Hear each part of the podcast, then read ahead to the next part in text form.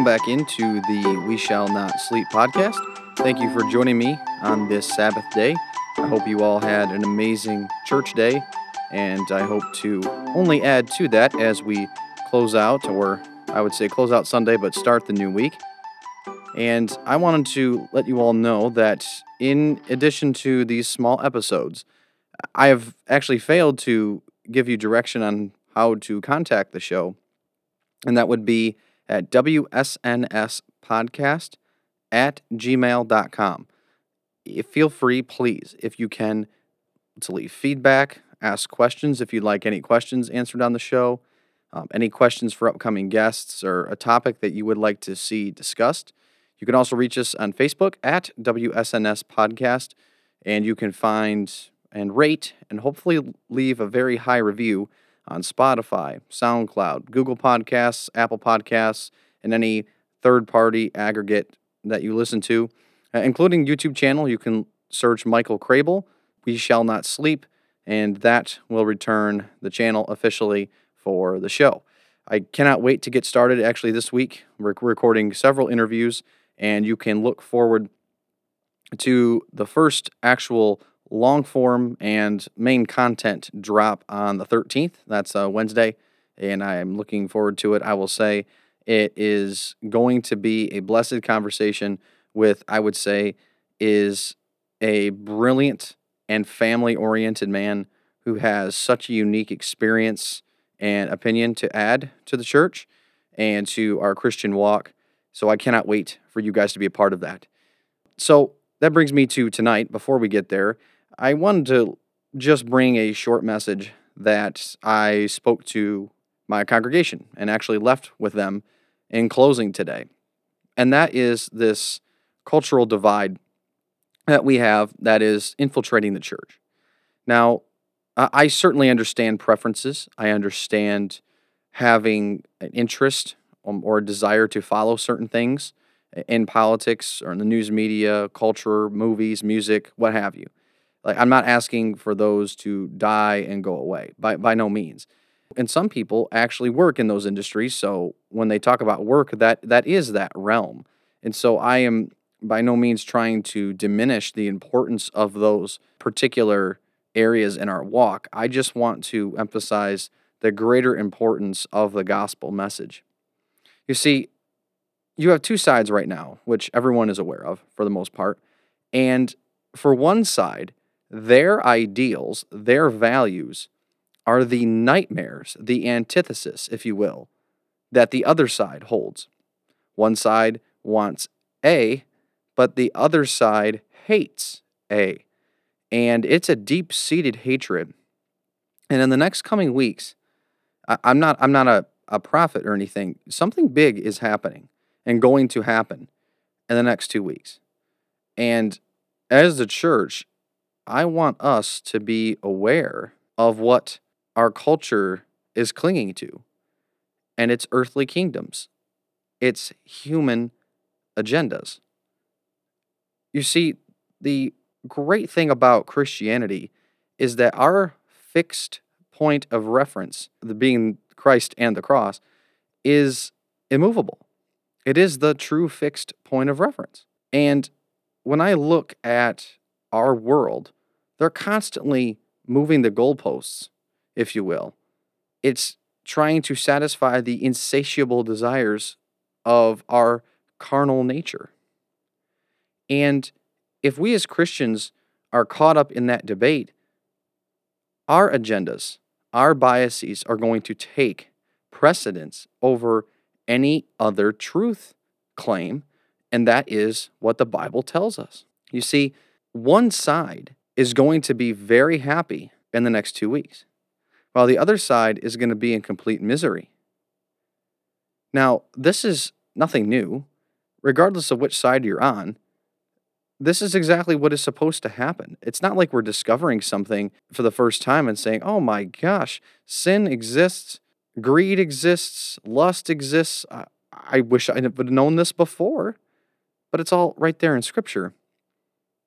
So, my question for you and for all of us is what are we clinging to?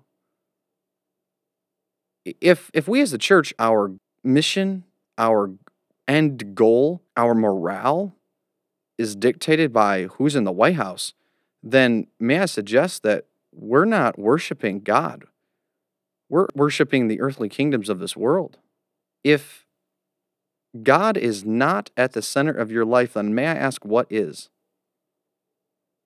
And based on the amount of time, energy, effort we put into these debates that we have with our friends, our family, both virtually and in person, may that actually reveal our true allegiances?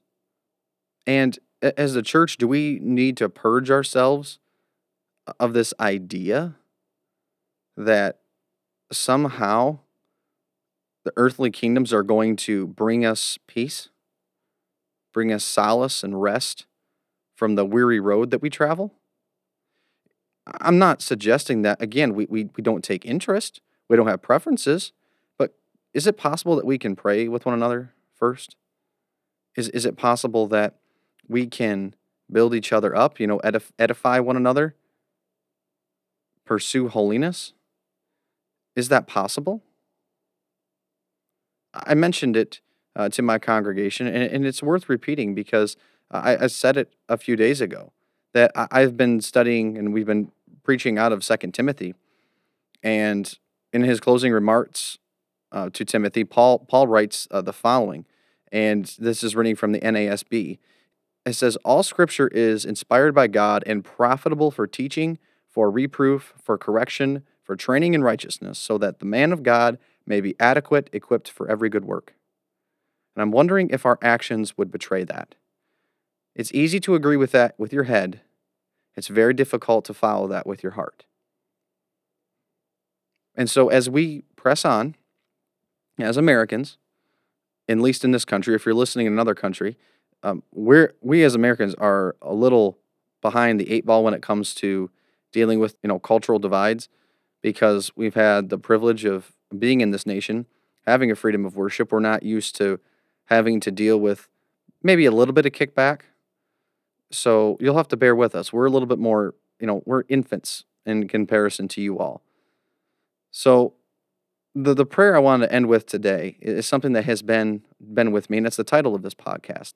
If you didn't know how to pronounce it, it it's Latin, and for any Latin scholars that are listening, you can feel free to correct my pronunciation later by emailing wsnspodcast at gmail.com.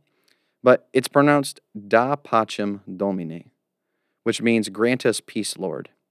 And there is a Gregorian chant that I have been listening to. I know I'm weird. If you, you already knew that I was weird, but one of the uh, songs that it's a long form, it's about seven minutes long, that I have been listening to is is this very very chant, and the very opening lines, and which is the chorus, is Da pacem Domine in diebus nostris, quia non est alius, qui pugne pro nobis, nisi tu Deus noster.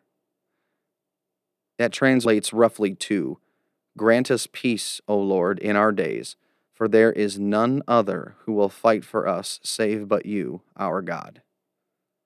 What a simple and effective prayer. Extremely powerful. And that's what I want to leave with you tonight as we press on. Continue to keep the Great Commission, end of Matthew 28, in your head. Let your hearts be changed by that calling as we pray, Da Pacem Domine. Grant us peace, Lord.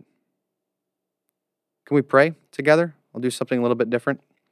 Father in heaven, thank you for this nation. Thank you for the people in it. Thank you for this earth that you have populated with your children. I ask that you grant us peace, Lord. Da pacem domine. Give us peace in our days. In that peace, we can rely on the one who has given it.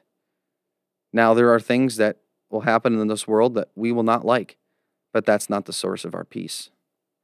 You are called the Prince of Peace in Isaiah for a very good reason. And as we just celebrated your coming with Advent, I pray that we do not forget the reason why you came. And so I ask that you be with us, Father, lead the church, continue to keep us holy, and I pray that you preserve those soldiers that are working hard and fighting to stay true to the gospel. Bless us, Father, as we press on towards the market of higher calling, which is the Great Commission, which is spreading the name of Jesus and the world's need for a Savior. Amen.